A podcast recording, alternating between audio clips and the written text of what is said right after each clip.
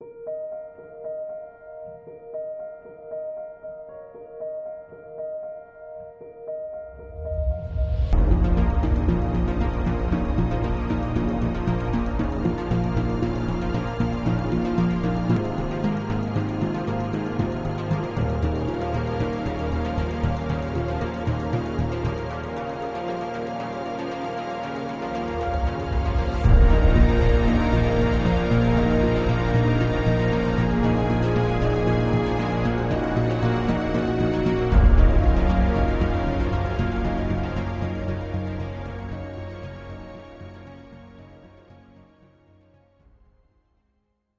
Hello, all, and a warm welcome on a cold day to the latest offering from the True Crime Enthusiast podcast. I'm sure that you know the spiel by now, but if you're a new listener and you're just tuning in for the first time, it's North Wales's premier one person spare room based true crime podcast seeking out the obscure and often forgotten cases from the dark corners of the UK and Ireland. I'm Paul, the creator of the show and your host for today, where it's fabulous having you guys join me as it always is. I thank you very, very much for doing so, and I hope that as you're listening, that everybody's good and well. Now, as we always start these episodes, thanks so much to everyone who's gotten in touch with regards to last week's episode, The Feathers and the Golden Flute. It's definitely one of the highlights to have ever featured on the show. I absolutely loved hosting it because I found the whole account fascinating. And credit once again to Julia Crane for her work. It's proper excellent research there. If any of you guys fancy doing the same, researching and writing up a case for a listener episode as Julia has, then by all means, please do get in touch. It could be a local one to you, or one that's close to your heart, or perhaps even one that's just always piqued your interest. I'll happily host your work up with full credit given to yourselves. There's none of this crime junkie bollocks here on The Enthusiast. And I shall even send you a little something through the post for your troubles. Last week's was the second episode this series that Julia's written for the show, and I'm pleased to say that she's agreed to pen another episode for the show at a later date with a case that she's chosen that's exactly the type of case that I'd seek out for the show. So I'm very, very excited about that. I'm also pleased to say that the November bonus Patreon episode is almost finished now and it'll be winging its way out soon with thanks going out to the show's latest supporters Anne-Marie Swan, Marie Harris, Kate Much, and Kerry Williams. It's so very kind of you guys and much appreciated all. I hope that you've had chance to catch up with the 22 bonus episodes that there is to date, and as I say, number 23 is coming shortly. If you want to join these folks in supporting the show to hear these episodes yourselves, then like Daredevil watching porn, it's not hard at all. The links are in the episode show notes, or you can just seek out the True Crime Enthusiast podcast on the Patreon site. Now, it's the full title, by the way, so don't forget to add the podcast suffix to that if you go searching for it on there. But it's got the same logo and everything like that. Once there, it's cheaper than a pound shop discount sale each month, and you can get access to these episodes, plus a host of other stuff, should you opt to, of course. I know I say this each week, but I would like to reiterate any support of the show means the world. It's not just monetary, it can be in an honest show review or feedback about the episodes, whatever. But without you guys, the show doesn't happen. Simple as. So, every one of you is ace. This week on the show also brings the first of what I've decided going forward will be a regular series feature. Each series from now, there'll be at least one episode entitled Monsters of, and a different region that will be selected each time. Now, the region I've opted for this series is Merseyside, and we'll get onto that shortly, just after a short word from this week's show sponsors, who are once again HelloFresh. Imagine having delivered to your door each week not only a selection of recipes of your own choosing from all cultures and that cater for everybody, but the perfect portions of ingredients for these and a logical step by step guide to making them. That's what you get with HelloFresh, the UK's leading recipe box service. You can choose from a total of 19 wide ranging multicultural recipes each week that really do cater for all. If you're in a rush, if you've got fussy kids, or even if you struggle to imagine anything more adventurous than beans on toast, you can despair free shake up your tried and tested menus and ensure that you get an ace meal that you wouldn't necessarily have considered before, one that the whole family can sit down to enjoy. The recipes offered cover worldwide cuisine, and they even cater for those who are dieting hard with Christmas around the corner. It's all delivered right to your door, so you're not out rushed buying exotic spices or vegetables that you don't have in. HelloFresh have sorted all of that. And because they're perfectly portioned, depending of course upon the size of the box you've ordered, there isn't any waste and the instructions are so simple if they were a person, they'd be called Simon. I enjoyed dishes ranging from India to the UK in the box that I got, and whilst I enjoy cooking, I'm certainly not a master chef at all. But the recipes were easy and straightforward to follow, I have to say, and I especially was impressed that you can chop and change aspects of your box. For example, you may want to increase or decrease the size of it, or have it delivered to a different address. No worries. And if you do find that HelloFresh isn't for you, then because a subscription is flexible, you're not tied into a minimum term with them. Once again this week also, HelloFresh as show sponsors are offering you guys the saving of a total of £60 off four of these boxes just by simply heading over to their site www.hellofresh.co.uk. Once you're there and you're registered, simply choose the box and the recipes that you want from the list, choose your suited delivery slot, and when you get to the checkout, just enter the unique code TRUECRIME to get the offer of £60 off the cost of four HelloFresh boxes. And that, guys, is all she wrote.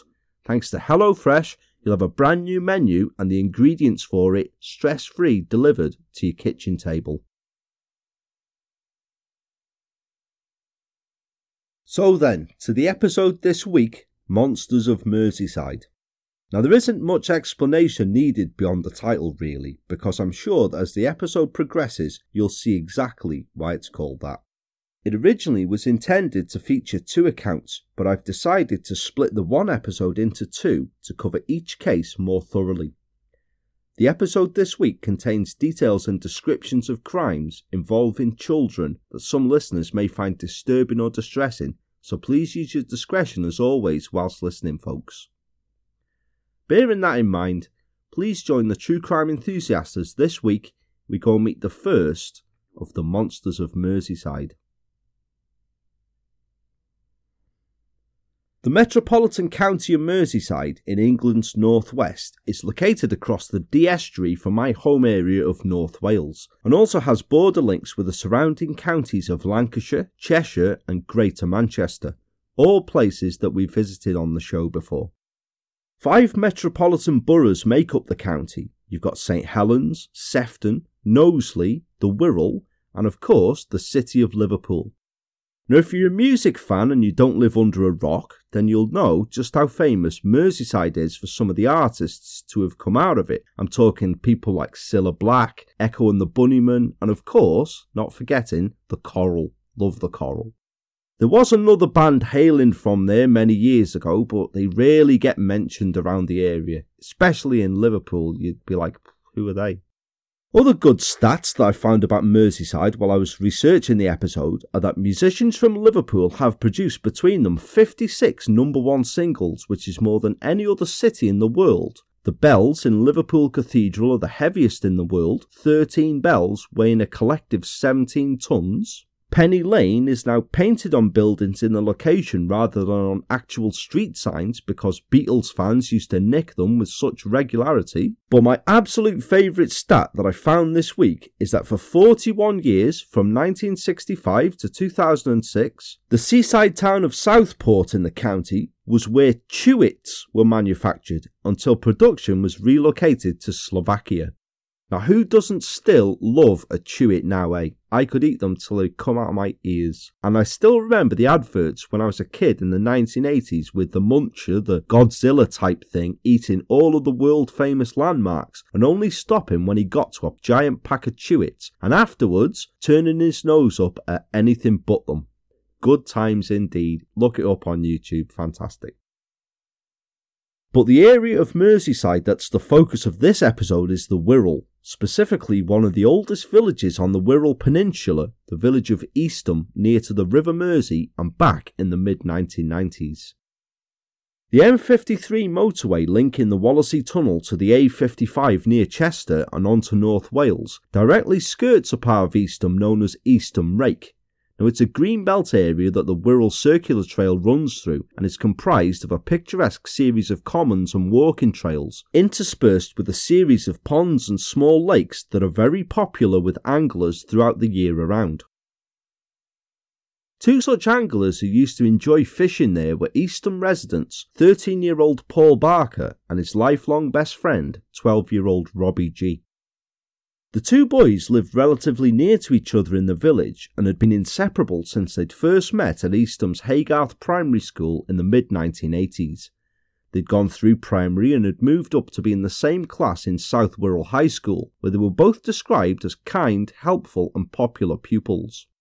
Both boys were sporting and loved the outdoors, with Robbie especially showing great promise as a footballer. In fact, he was soccer mad.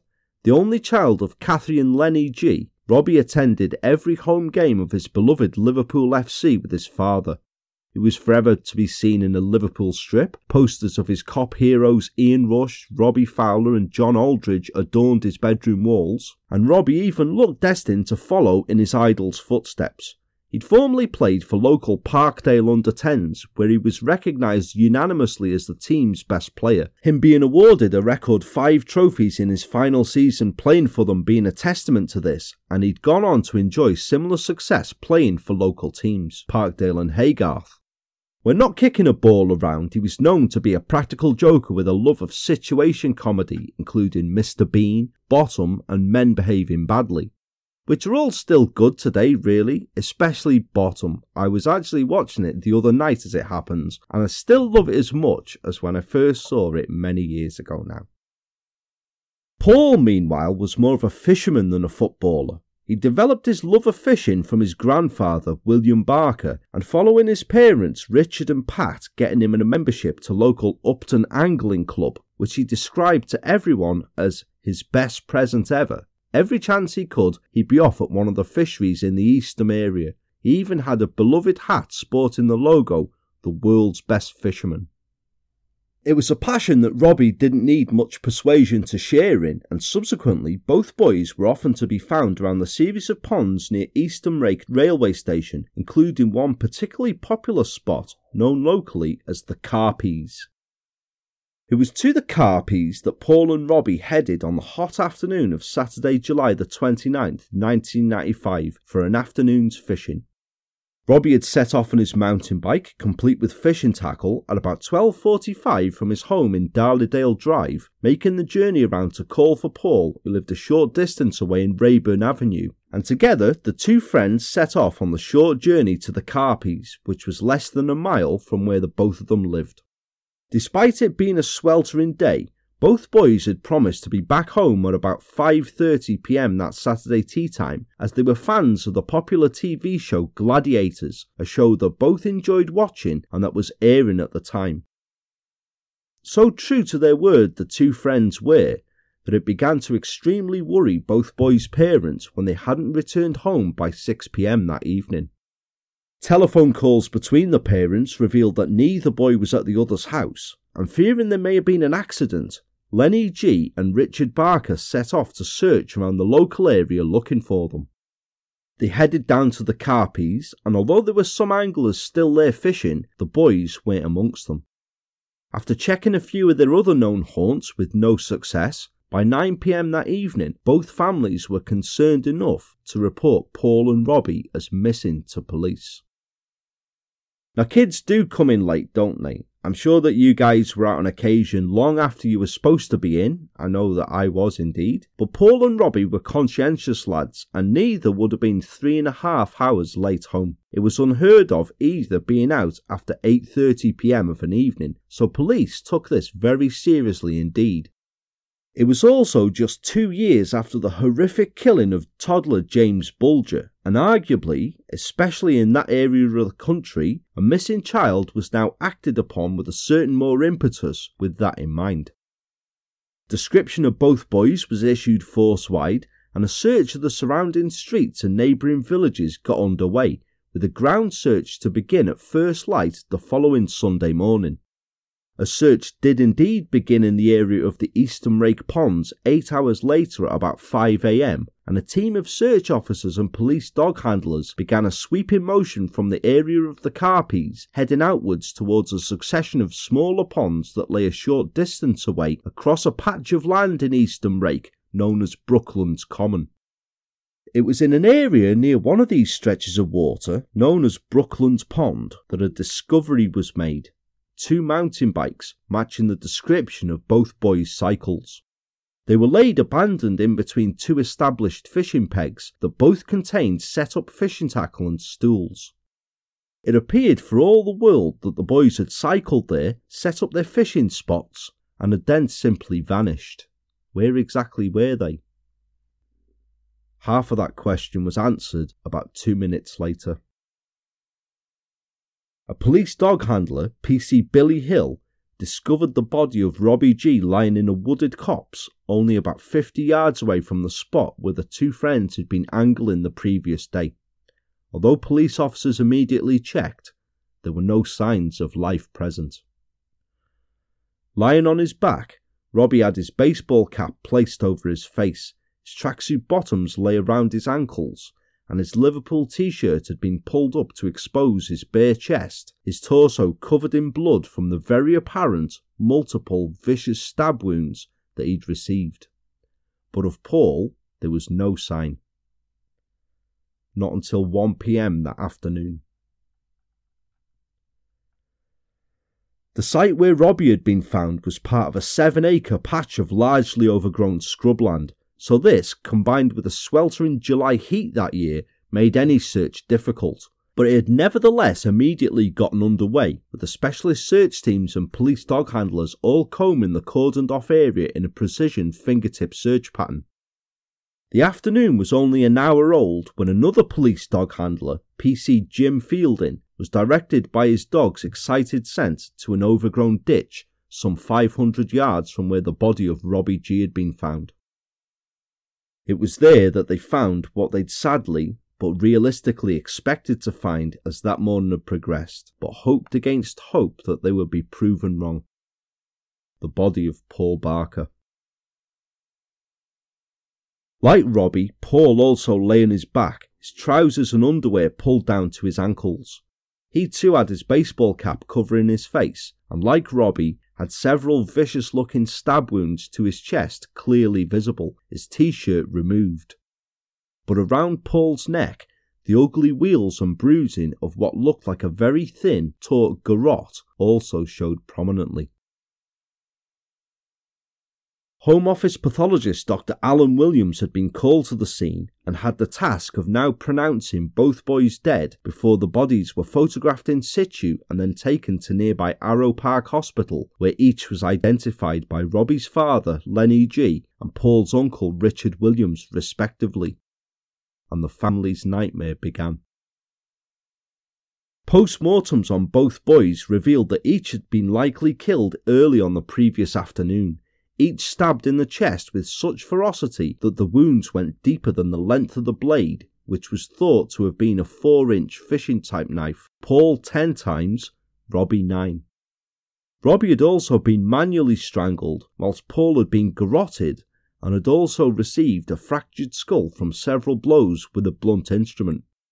Despite both boys being found with their clothing disturbed, there was no evidence of either being sexually assaulted, and nothing was found to have been taken from either boy. Now, you just don't even want to imagine things like that, do you? Any aspect of that at all. What kind of creature does that to two young lads who were out fishing for no apparent reason? An intense murder investigation, one of the largest in Merseyside police history and led by Detective Superintendent Jeff Harrison, was immediately launched, the crime having shocked and saddened even the hardest of investigating officers.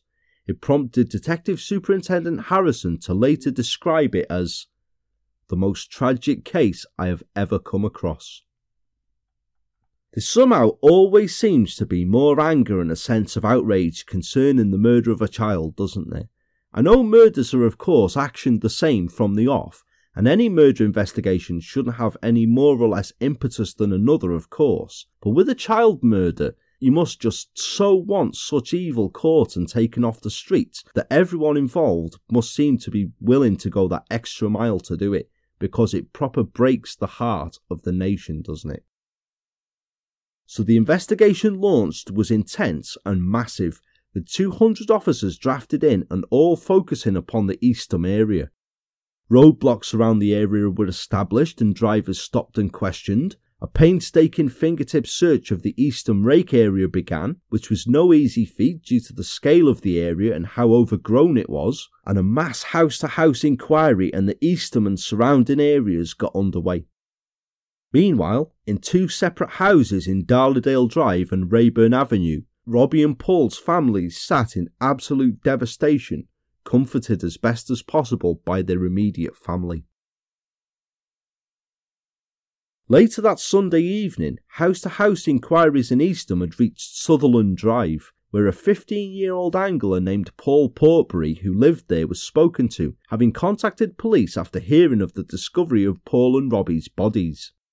He told detectives that he and another friend, Derek Kerrish, had been fishing at the Carpies the previous afternoon and had seen Paul and Robbie, who both of the boys knew, arrive at the pond at about 1 pm. However, because the bank had been quite crowded, another angler who was fishing there at the time had advised the boys to head over to nearby Brooklands Pond to fish, which Paul thought was strange advice as it was supposedly common knowledge that Brooklands Pond was deemed unfishable due to the extensive weeds that inhabited it. Just as he mentioned this to detectives, this other angler, who lived across the road from Paul Portbury at number 106 Sutherland Drive, arrived over at Paul's house to see what was going on and to offer his assistance. His name was Stephen David Heaney. 36 year old factory machine setter Heaney confirmed to police that he had indeed seen the boys and directed them to Brooklands Pond the previous day, so detectives headed over to the semi detached home that he shared with his parents, 75 year old Bill and 72 year old Marie, to speak to Heaney further and to get a statement to this effect, by being one of the last known people to have seen the boys alive, he was an important witness. However, what should have at that time been an informal, casual chat was soon to turn, and detectives decided to take Heaney into Bromborough police station to be spoken to after the account of his movements the previous day that he gave. A senior officer involved in the case, Detective Inspector George Denton, said later, Call it intuition but the interviewing officers had a strong feeling he wasn't telling the truth.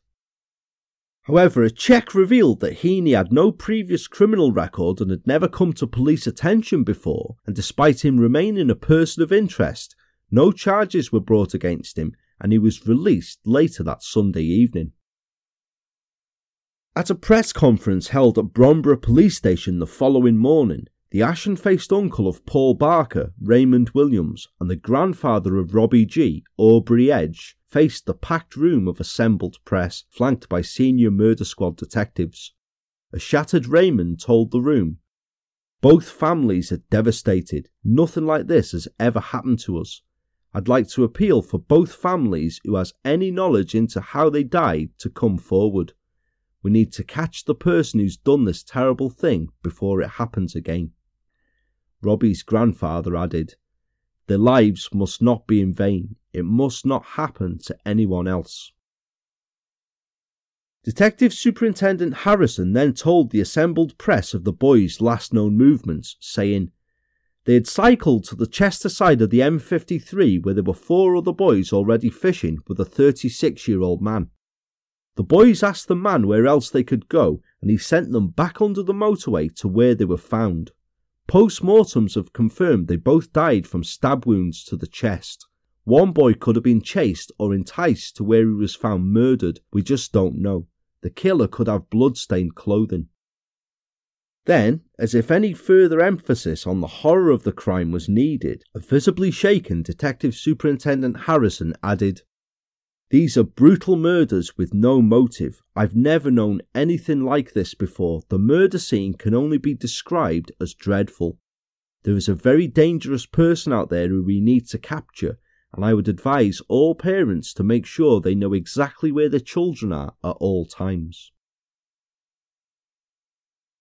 That morning, at first light, the search had resumed at Eastham Rake, where the area, covering an area the size of three football pitches filled with waist high grass and foliage, brambles, and thick undergrowth, had to be carefully scythed down, with officers all the while conscious and careful of possibly destroying any potential evidence. Officers on horseback patrolled the perimeter of the rake searching for any clues to try to establish the killer's possible point of egress whilst at the same time, six police vans filled Brookhurst Road, the residential area leading up to the murder scene, to maintain the cordon that was put in place.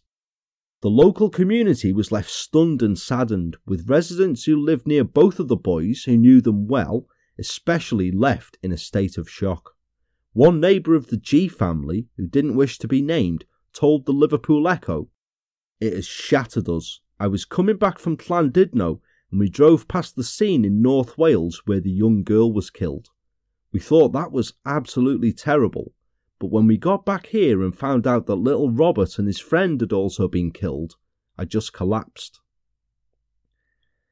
The young girl that the neighbour is referring to, by the way, is tragic Sophie Hook, whose despicable murder I covered last year here on The Enthusiast, in the second series of the show, I believe, and that had occurred only hours after the murders of Paul and Robbie in the early hours of the 30th of July.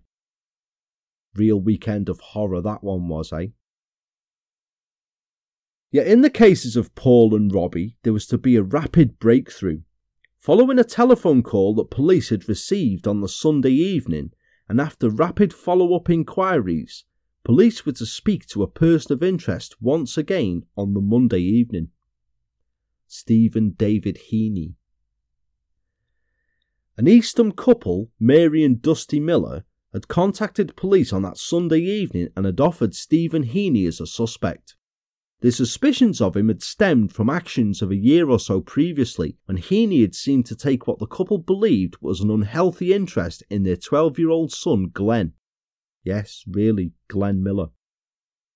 Heaney was working as a relief manager at an Eastham pub called the Stanley Arms at the time, where the Millers were regulars, and had taken an especial shine to Glenn he was often offering to demonstrate to him climbing techniques on a climbing wall that was set up behind the pub, or to teach him karate, which he claimed he was an expert at, and would often offer Glenn to come upstairs when the pub was closed to do this, although Glenn never did so. Then he had on one occasion taken Glenn fishing with him without Mary or Dusty giving him permission to do so. He was known to have told another member of the bar staff at the Stanley Arms that he liked youngsters, especially those of the age of 12 to 13 ish, claiming, They listen to me, they understand me. Now, because Heaney was classed in the local area as a loner and a bit of a weirdo anyway, his actions concerning Glenn had made Mary and Dusty particularly uncomfortable, and they gave Heaney a wide berth. They also forbade Glenn to ever engage with Heaney should he bump into him anywhere, and if they did encounter him and Glenn was with them, they ensured that Glenn was never out of their sight for a second when Heaney was around. To the Millers, there was something that off about Heaney that following news of the discovery of the bodies of Paul and Robbie getting out around the local community, Mary had immediately shared her fears with Dusty. She later said, I told Dusty straight away that Steve's done it I don't know why I thought that, but I did. He always used to say, I love little boys, which seems so horrible now. And fair play if you believed that someone was wrong enough that you felt you had to forbid your child to ever bother with them, then you'd take into account your creeped out feeling, the quote about little boys, and the links with fishing, and your spidey sense would be proper going banzai, wouldn't it? It doesn't necessarily make someone a killer, though, does it? Heaney had no history of violence or any criminal record, and so police were inclined to think the same here. That is, until Heaney's movements that Saturday afternoon were again looked at, and this was taken into account with the lingering, something not quite right feeling that police had about Heaney and his story. Heaney claimed that he'd been fishing at the Carpies from mid morning that Saturday, where he'd shortly been joined by four other youths, including Paul Posbury and Derek Kerrish. He'd taken with him several cans of lager to enjoy in the July sun and had shared these with Derek and Paul as they all fished. At about 1pm, Heaney had noticed two other boys, who he now claimed to know were Paul Barker and Robbie Gee, arrive at the pond in preparation to also fish there. But as there were already five separate anglers fishing there and the Carpies was a relatively small fishery, he'd advised the boys to head over to a different spot a short distance away, Brookhurst Pond, which they duly did. A short time later, Heaney claimed that he'd packed away his gear and left to head home, telling Paul and Derek they could use his landing net and he would return for it later that afternoon. Before going home, Heaney claimed he'd headed over and called into his local pub, the Meerbrook on Eastham's Greenfields Avenue, for a drink. He'd gone home after this and showered and changed his clothes before once again heading out in his white Skoda, returning to the Meerbrook pub at about 4pm. He'd stayed here chatting with a local couple and playing dominoes, having a couple more drinks for the next hour or so, when he'd then returned to the Carpies to collect his landing net from Paul and Derek at about 5.20pm. He then headed home for tea, where he'd watched television for an hour or so whilst doing so, and apart from a further trip out at 7pm to buy a lottery ticket from nearby Dillon's newsagents, Heaney claimed he then returned home to watch the lottery draw and had that evening stayed in and watched the TV detective series Columbo with his parents. So, following the telephone call from the Millers, police had checked Heaney's account of his movements on the Saturday, and it did indeed seemingly check out. He was indeed confirmed to have called at the Meerbrook at 2.45 that afternoon, where he was a regular and was described as being nothing but his usual self, and he was there again at 4pm, where he was remembered discussing favoured holiday destinations with a local couple and even playing dominoes before he left there shortly after 5pm. Paul Posbury was spoken to and confirmed that Heaney had indeed got back to the Carpies to retrieve his keepnet between 5.15 and 5.30 pm, but when asked, he told police that Heaney had left the Carpies pond at about 1.30 pm that Saturday and had headed off in the direction that Paul and Robbie had headed about 30 minutes previously, where there was another exit from the rake onto Brookhurst Road. Derek Kerrish confirmed Paul's story when he was spoken to separately. Heaney had only specified leaving the pond and going to the Meerbrook pub for a drink, where he was indeed seen, but at 2.45pm. Now, with Heaney admittedly being one of the last known people to have seen Robbie and Paul alive, police were now ready to speak to him again, but this time under caution. If likely, as the post mortem had suggested that the boys had been killed early that Saturday afternoon, then there was an unaccounted for hour and a quarter in Heaney's description of his movements. He could definitely be accounted for at 1:30 p.m. and again at 2:45 p.m. because witnesses who knew him could confirm the timings in both cases. So what had he been doing for an hour and a quarter? It was in which time, it was believed, that Heaney could quite feasibly have killed both boys. So that Monday evening, detectives once again arrived at the Heaney home on Sutherland Drive and knocked on the door, where it was answered by Heaney's father, Bill. They were admitted to the house, and neighbours were later to describe a flurry of activity when an ambulance arrived shortly afterwards, and paramedics were also admitted to number 106. A short time later, Bill Heaney was stretchered out and into an ambulance, followed by Stephen Heaney, who was ushered into a car and taken once again to Bromborough Police Station. In shock at hearing that detectives were there to speak to Heaney once again concerning the murders of Robbie Gee and Paul Barker, Bill Heaney had collapsed. He was later that evening discharged from hospital, which was quite surprising considering the news that he was to hear before 10pm that evening because shortly after arriving at Bromborough Police Station, Stephen Heaney had admitted the murders of Robbie Gee and Paul Barker, but offered no explanation for his actions. He then directed police to where he claimed he'd disposed of the murder weapons, a copse of trees on wasteland adjacent to nearby Spital railway station car park.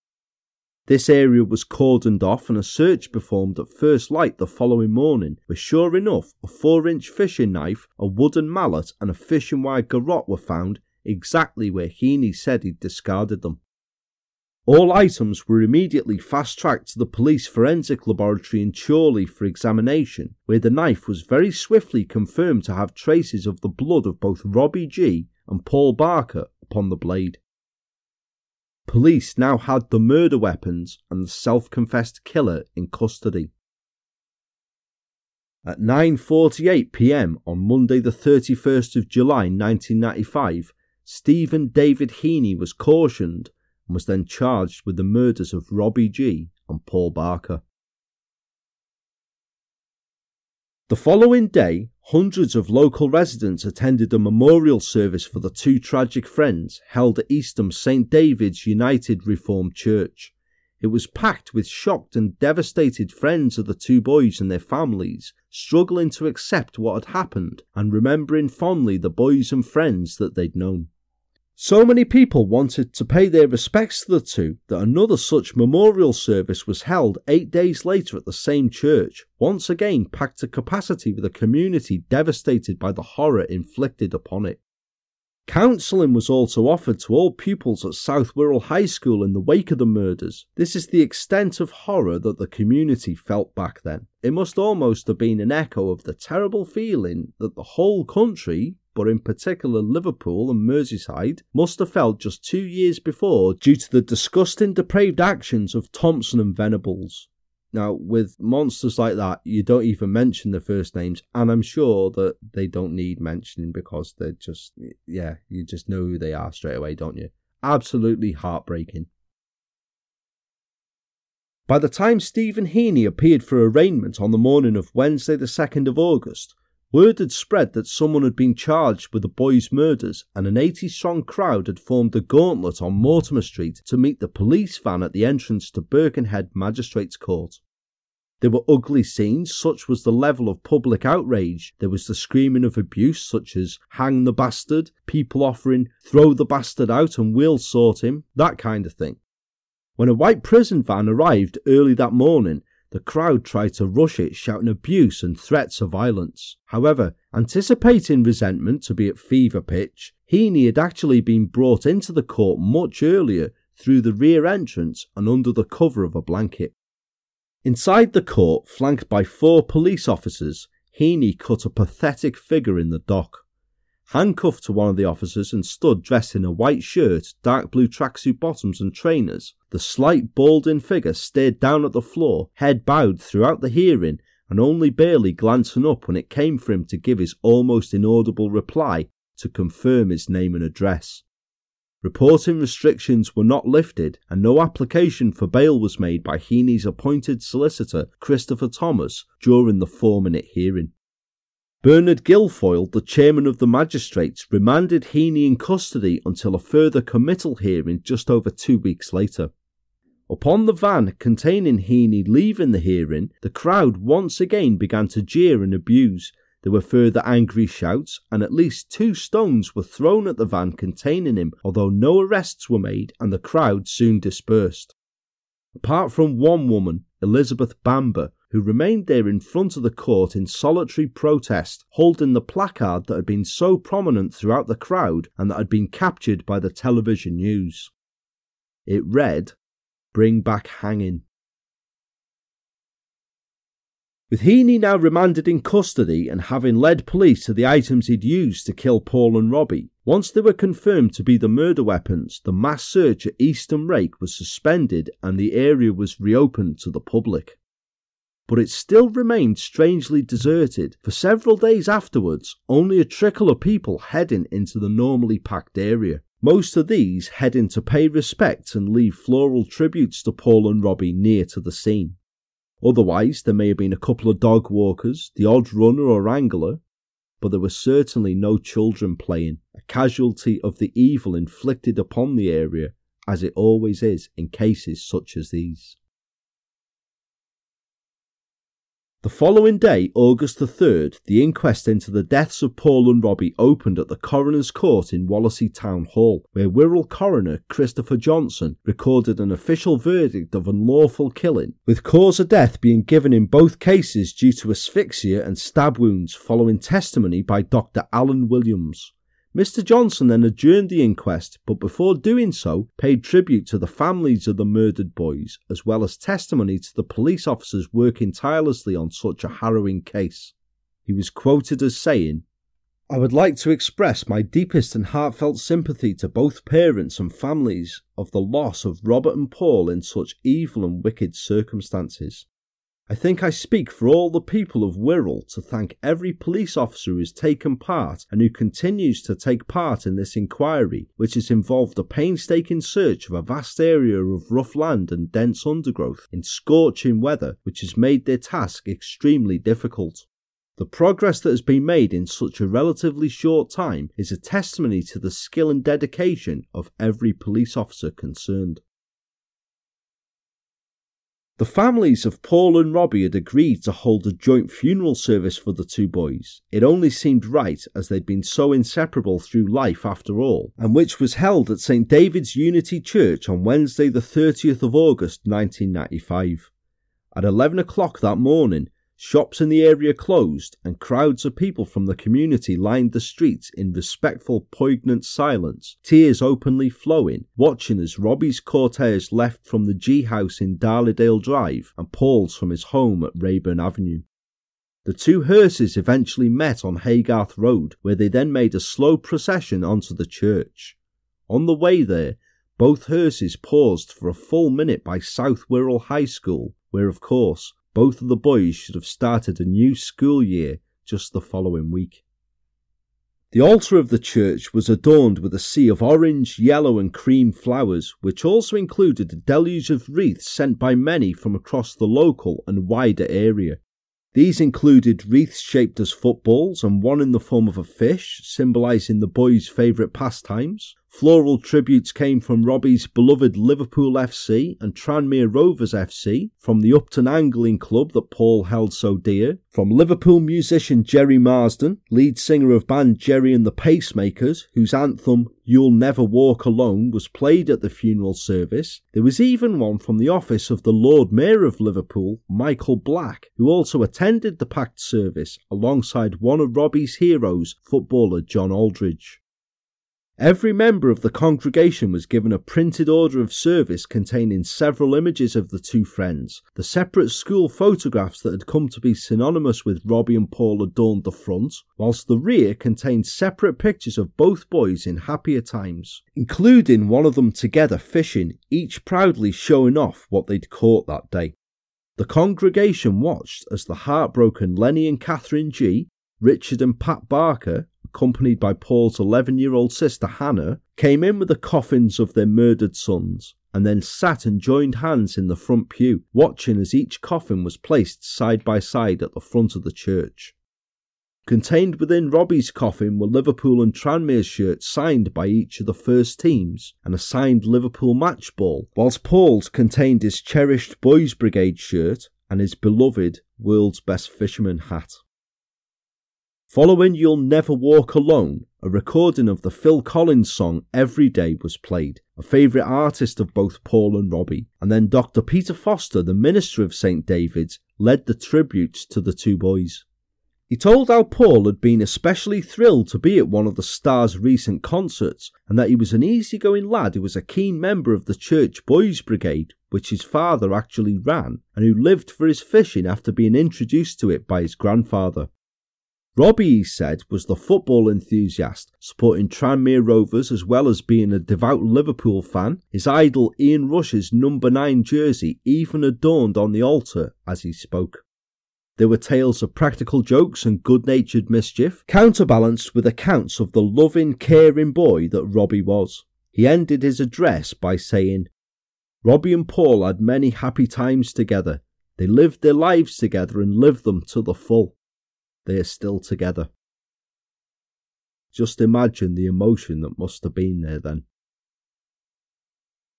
They followed readings by WPC Joanne Johnson, who'd been the family's liaison officer and who read Henry Scott Holland's famous poem, Death is Nothing at All. Teenager Rebecca Gentry, who had also lost a friend in a tragedy and who read a self penned poem, God Will Look After You, My Dear, and the headmaster of South Wirral High School, Mr. Wynne Francis, who read the 23rd Psalm, The Lord is my shepherd.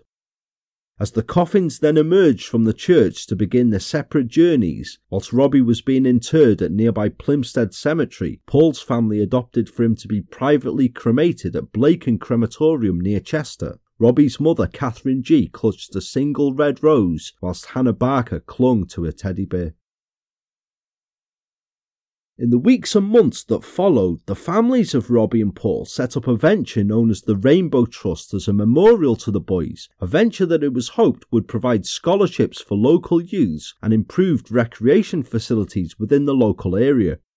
Before long, more than £20,000 had been raised, including £10,000 on behalf of the Angling Times, whose publishers and readers had been struck by the boys' tragic story. It was donations and fundraising such as this that led to several events being sponsored and founded, such as the implementation of Get Kids Fit Days in school and an angling competition and trophy that was held and competed for in memoriam of Paul and Robbie. But what was first and foremost in the minds of both boys' families? A memorial garden of reflection being erected at South Wirral High School. So it's a slight chink indeed but some light did come from such darkness. Meanwhile, Stephen Heaney appeared in court several times for remand appearances over the next few months, until on Friday, the 8th of March 1996, he appeared at Liverpool Crown Court for the pre-trial plea hearing. Again cut in a pathetic figure, although his reply when asked how he was pleading was almost inaudible, his intended plea was heard loud and clear not guilty. This somewhat optimistic plea, I mean, in light of him confessing to both boys' murders and leading police exactly to where the weapons used to kill Robbie and Paul were found, was noted by the court and a trial date was set for hearings to begin on Tuesday, May the 7th, 1996, accounting for the Maybank holiday on the 6th of May. However, when May the 7th came around, the two months awaiting trial must have worn heavily on Heaney, as when he was asked that day how he pleaded at the onset of the trial, on that Tuesday morning, through closed eyes and twitching cheek muscles, he whispered guilty to both charges of murder. This, of course, negated a protracted trial, and proceedings that would have expected to have lasted weeks were instead condensed down to a 30 minute sentencing hearing but the jury was still to hear the fateful events of that Saturday the previous summer. Richard Enriquez QC, prosecuting, said in the days running up to the murders Heaney had engaged in attempting to befriend children near to his home, in at least one case using a water testing device which was probably a sham.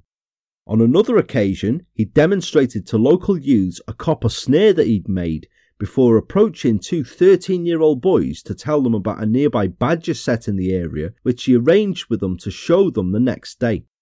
However, the two boys took a 12 year old girl to the meeting with them, who Heaney attempted to grab, putting his hand on the girl's arm and suggesting that she take off his shirt because the weather was so hot. Freaked out by this, she broke away and ran off, and following this, both boys declined Heaney's offer to go with him in his car. It was, Mr. Enriquez claimed, as though Heaney was building up to something, and then on Saturday 29th of July, he met Paul Barker and Robbie Gee. Only Heaney himself knew exactly what happened next. He'd claimed to police that he snapped when one of the lads called him Baldy. Another account he later gave was as follows. One lad fell out of a tree and blamed me. He tried to hit me with something. I must have hit him back. I think it was with an old mallet. If I stabbed him, it must have been there and then. Asked if he'd then strangled Paul, Heaney replied, trying to get the wire off him. Of Robbie, Heaney said, I told him there'd been an accident. He said he was going to get someone. I grabbed and pulled his trousers down to tie them around his feet and stop him running away. He then admitted that he'd stabbed Robbie. Police dismissed both of these accounts as a pack of lies, however, the Crown alleged that Heaney had seen the two boys arrive at the Carpies and with evil in mind had directed them to lonely Brookhurst Pond, which he knew would be angler free because of its murkiness and tangleweed, and where a short time later he had followed them to.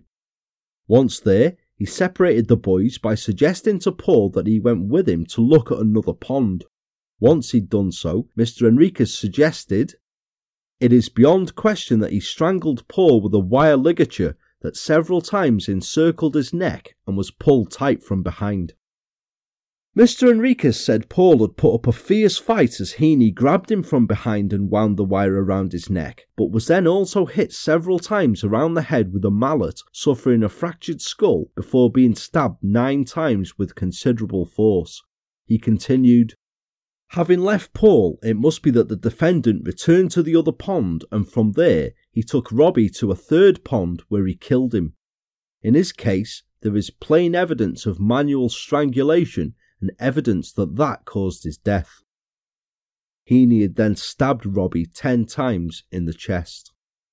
Although neither boy showed any physical signs of being molested and there was no reported forensic evidence linking Heaney to the scene of either body, detectives clearly believed that due to the appearance of both boys, Heaney's motive for the murder was sexual. Heaney was to claim to police that he only yanked down their trousers to stop them running away, but he could not explain why he'd killed them. Or would not. Meanwhile, following both murders, Heaney had calmly continued his normal routine. At 2:45 p.m., he drove his white Skoda to his local, the Meerbrook, where he had a pint of lager. He then left and returned to the pub around 4 pm, clothes changed, where he joined in a game of dominoes with a local couple and chatted casually about favourite holiday spots. He then went back to the pond to collect his fishing net before going home to watch television and to have tea.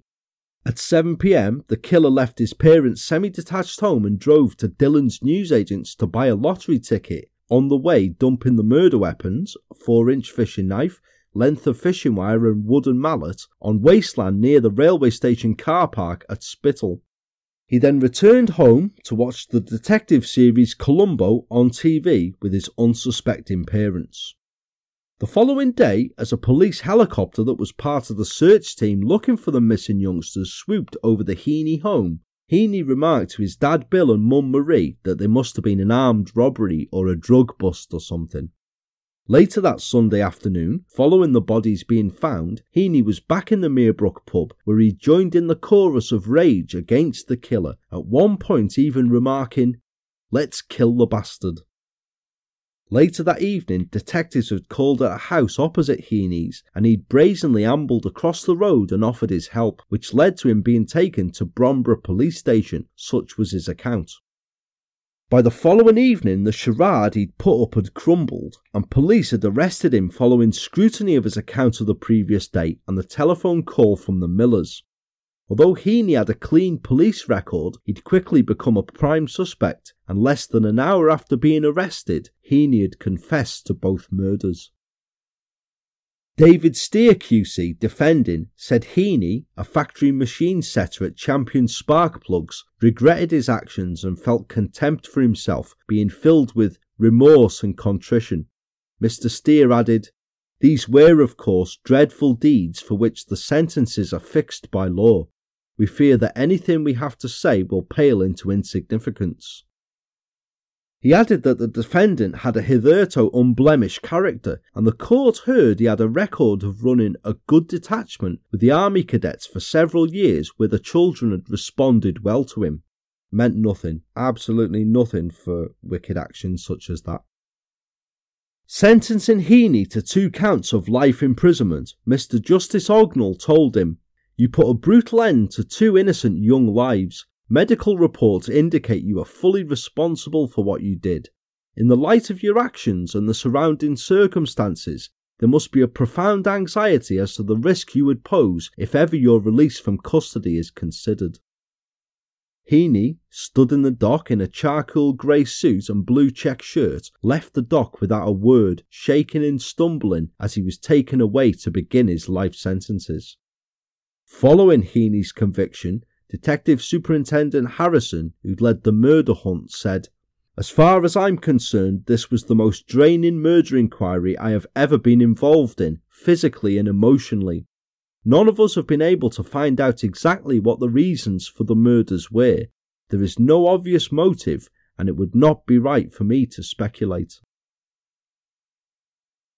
After his conviction, the picture that emerged of Heaney was one of a weird loner, a pathological liar and proper fantasist, which of course we've met several times before here on the show, haven't we? Think of the likes of Russell Bishop, Scott Singleton, Andrew Walker, All people we've met before, and all people who were proper full of shit and wanna be big men. An only child, 36 year old Heaney lived with his devoted parents in a pleasant semi detached home in Eastham's tree lined Sutherland Drive. He'd never married, nor had any children, or reportedly ever a girlfriend. In fact, he was considered by all who knew him to be childish in nature, uninterested in the opposite sex, and seemingly as though he'd never grown up.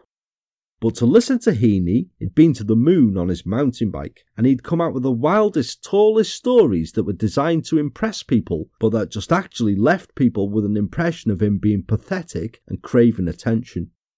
An ex colleague of Heaney's who'd worked with him during his time working at the Stanley Arms later told the Liverpool Echo. He told me he was married and had split from his wife. He said he had a son about eight or nine who was blind, all untrue. He claimed he had a pilot's license, was a great golf player, had a black belt in karate, and knew everything about fishing, all untrue. Heaney carried this charade on in the weeks before the murders where he worked in Champion Spark Plugs. One worker there said, he mentioned he'd been in mountain and sea rescues, and one of the lads nicknamed him Baywatch. He said he was on first name terms with show business people, but whenever he talked, I was under the impression that he was lying. Among the other tales that he would recount to anybody who would listen was that he was a black belt in karate and that he was actually the son of an army colonel who was stationed in India. But people saw all through his tales for the lies that they clearly were. A pub regular who knew him claimed he was a poor liar and would have had to have been 250 years old to have done all of the things that he claimed. But Heaney's most regular fables were of his exploits within the armed forces, including having been a military police dog handler, having been in the SAS, and a veteran of the First Gulf War. Now, it's unestablished if Heaney ever spent any time in or even applied for the armed forces, but he was certainly involved with army cadets, and these tales are more than likely an exaggeration of his time doing this. Heaney joined the Merseyside branch of the Army Cadet Force, located in Harrowby Road in Birkenhead, in 1985 as an instructor, eventually rising to the rank of sergeant. By several accounts, he would boast about his fictional exploits as a military police officer and dog handler to the young charges that he had underneath him, laying claims to ranks he certainly never could have reached, exploits he certainly hadn't done, and even carrying for show a bayonet with him that he'd bought but didn't need in the slightest. But the balding, weedy looking Heaney didn't impress the cadets he was instructing one bit, as they considered him emotionally to be younger than they were. A former cadet, Steve Brown, said of Heaney, We all thought he was a baby. It was almost as if he was younger than us. We called him Heaney the Weenie. So rather than try and earn respect through strong leadership and good tutelage, what does the wannabe big man do? Tries to bully the younger recruits to make himself look tough, that's what. Countless tales emerged of how Heaney would make cadets' lives a misery, enjoying wielding the power that he had over them and erupting in temper when cadets would not do as he asked.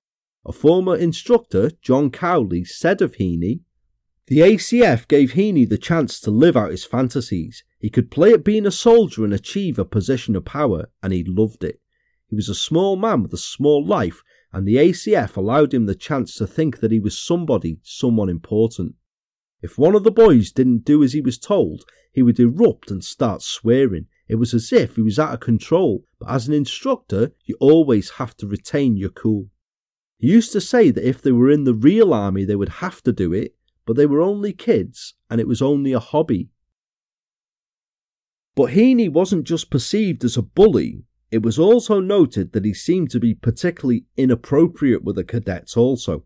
John Cowley said further, we all knew there was something creepy about him. He seemed a bit too interested in the children and never showed any interest in women.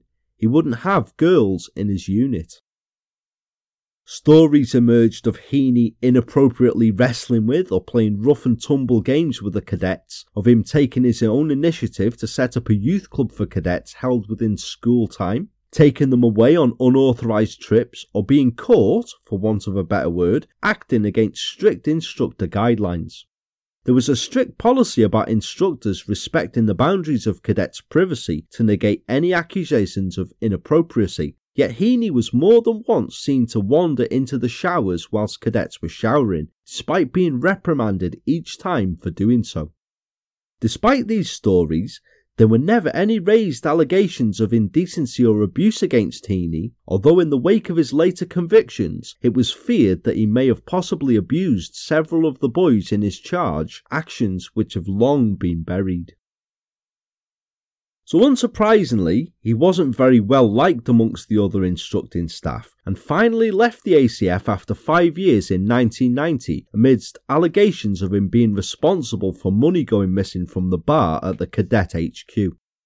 He spent a while unemployed following this before getting a job working as bar staff at the Stanley Arms pub in Eastham, where he carried on telling his tall tales, coupled with behaviour that concerned staff and customers alike.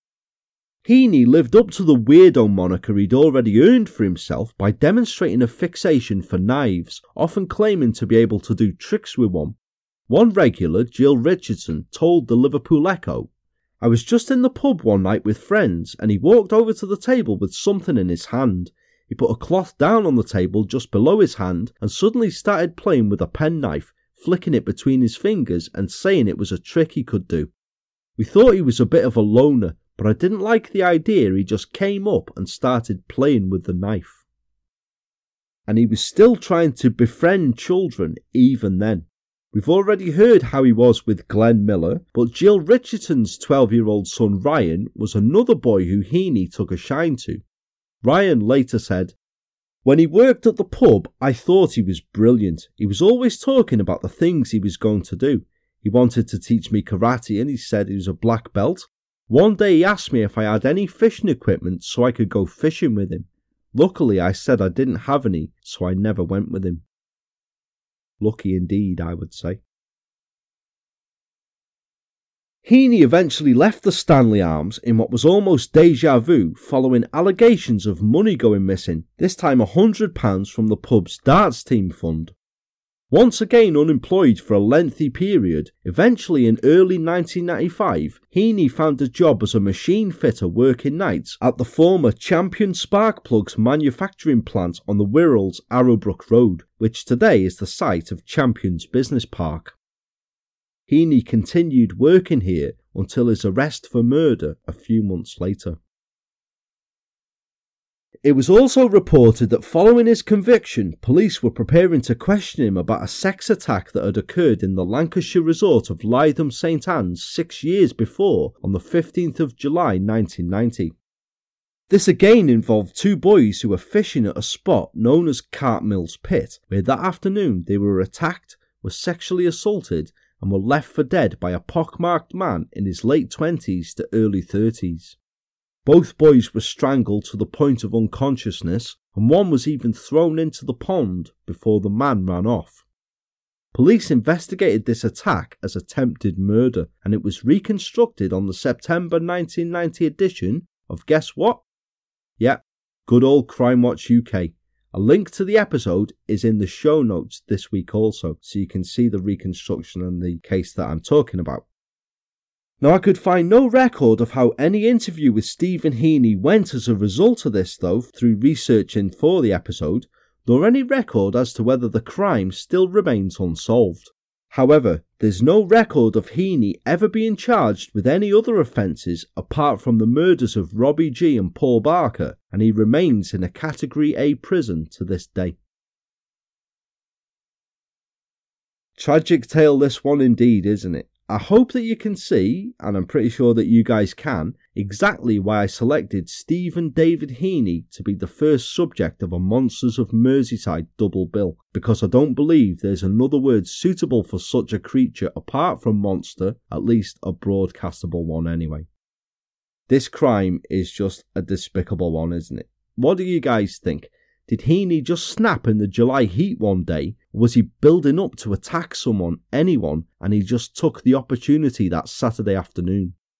He's never given any reasoning for his crimes aside from some half hearted, pathetic story about retaliating when one of the boys tried to strike him or because they called him names. Not that there can be any valid reason for the murders, apart from an act of pure evil, of course, And whilst researching the case, it struck me as though Heaney wanted to portray to police an image of a man who was struggling to come to terms with understanding the reasons for his actions as much himself as they were. I mean, he mentioned like if I stabbed him, then it must have been then, didn't it? You know, as if, like, come on, as if you didn't know that you've done that.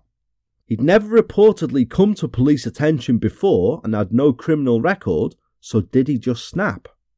Yet I think this unlikely. He must have been examined by medical professionals during his remand period and was never deemed as suffering from any form of psychiatric condition before sentencing, so there's nothing to suggest he was acting in the grip of diminished responsibility.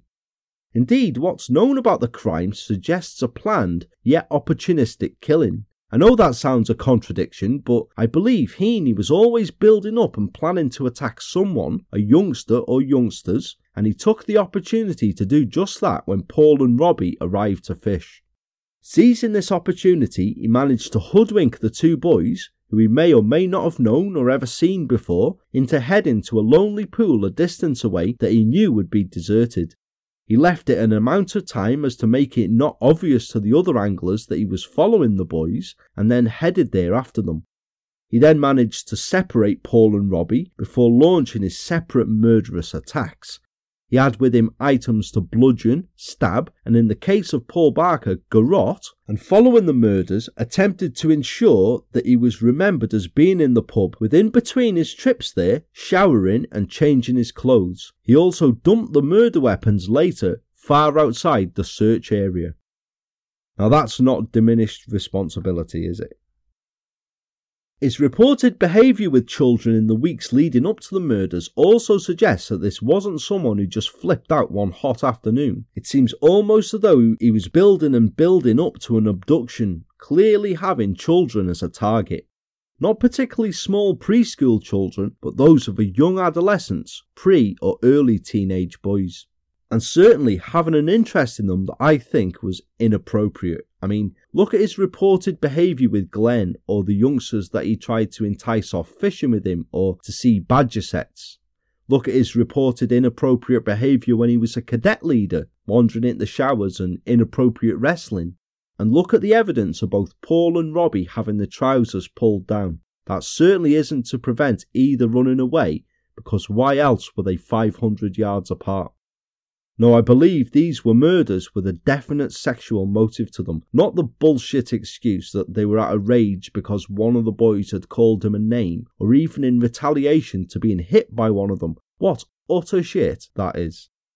And just because there was no sign of physical interference to either boy, the grim thought is that this doesn't mean that Heaney didn't glean sexual satisfaction from each murder, because I believe that he did. And as horrific as this sounds, it's probably the most exciting thing that he'd ever done in his sad life because it was one thing that was real. How truly awful, eh? What do you guys think? The truth is, no one knows exactly why except for Stephen Heaney, and he has never revealed anything further. Police believe that he will take the reasons behind his actions that day to his grave. As I said at the start of the episode, The Monsters of Merseyside was originally intended to feature two different accounts or cases, but I went so down the rabbit hole looking into Paul and Robbie's story, I found more than enough to ensure that they got an episode of their very own. A totally worthwhile pair of names to bring to the fore, I think. I know they've got a memorial garden at South Wirral High School, and I know that the family and friends of both boys will never forget them, of course, but I hope that today, after hearing their tragic tale, they become two names that you never forget either. I hope you remember the two best friends who did so much together, then went out fishing one day, just simply fishing, and never got to come home. Remember them over the monster that is Stephen David Heaney. Yeah, kind of got to me a bit, this episode did, as I'm sure you can tell. Next week, then, on the show, I shall be bringing you the case that was originally intended as the second half of the episode, which I do warn you is another of the more disturbing cases to have ever been featured on the show, one truly fitting of the moniker monster. I'll be back with that next week then, But until that time, should you wish to get in touch to discuss the case that you've heard this episode, then I can be reached through any of the show's social media links, or there is the ever present episode discussion thread that's placed up in the show's Facebook discussion group. Patreon supporters, keep a listen out for Patreon bonus episode number 23 that, like Chorley FM, is coming in your ears very soon, like in a couple of days. But until that and the next episode, it's wrap up time for this week now, and wrap up warm time also because it is proper bastard freezing here. Anyone would swear that it was nearly Christmas. I thank you guys very much for joining me for the episode today, which I hope, though, although tragic, you have found both informative and interesting. I shall be back with you again very soon, so until we next speak, then, I've been, I still am, and hopefully still will be Paul, the true crime enthusiast, wishing you guys all good and safe times, and I shall catch you soon. Take care, all, and goodbye for now.